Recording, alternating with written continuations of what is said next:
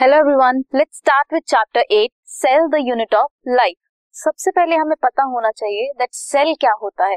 What is cell cell is the fundamental structural and functional unit of all living organisms fundamental क्या होता है? Basic basic में क्या हुआ? जैसे ब्रिक्स इकट्ठी होकर एक पूरा घर बनाती हैं, वैसे ही सेल्स इकट्ठे मिलकर एक लिविंग ऑर्गेनिज्म बनाते हैं। एक सेल खुद भी सारे फ़ंक्शन करके एक पूरा ऑर्गेनिज्म हो सकता है, या फिर बहुत सारे सेल्स मिलकर एक मल्टी सेलुलर लिविंग ऑर्गेनिज्म बना सकते हैं। सबसे पहले लाइव सेल किसने ऑब्ज़र्व किया और डिस्क्राइब किया? वो किया था एंटोन वॉन ल्यूवनहुक ने। न्यूक्लियस की डिस्कवरी किसने की? न्यूक्लियस की डिस्कवरी की रॉबर्ट ब्राउन ने। इन्वेंशन जब हुआ माइक्रोस्कोप का एंड उसमें जो भी इम्प्लीमेंटेशन हुए, जिसकी वजह से सेल का जो स्ट्रक्चर है, वो रिवील हुआ। सभी ऑर्गेनिजम्स जो होते हैं ऑल द ऑर्गेनिजम्स उन किससे बने होते हैं? सेल से, या फिर एग्रीगेट्स ऑफ़ सेल से।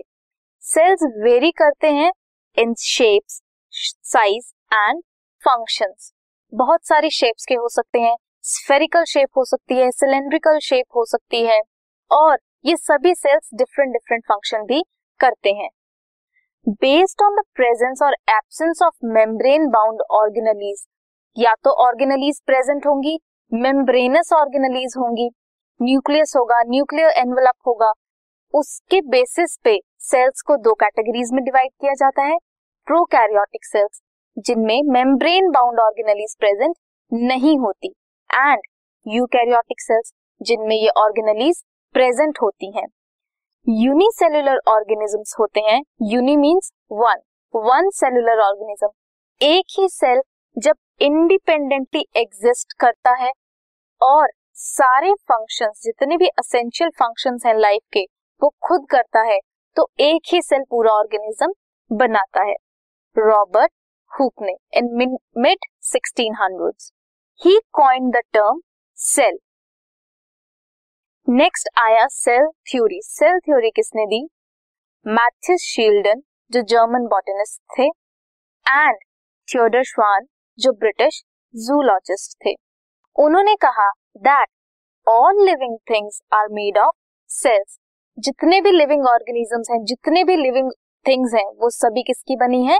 सेल्स की. सेल्स क्या है? Fundamental structural and functional unit of life later Rudolf Virchow ने कहा that omnis cellula e cellula which means that जितने भी सेल अराइज हुए हैं, वो सभी अराइज हुए हैं from their pre existing cells जो पहले से सेल हैं, वही न्यू सेल्स बना सकते हैं। नेक्स्ट हम पढ़ेंगे सेल थ्योरी क्या है, उसमें क्या क्या बताया गया है।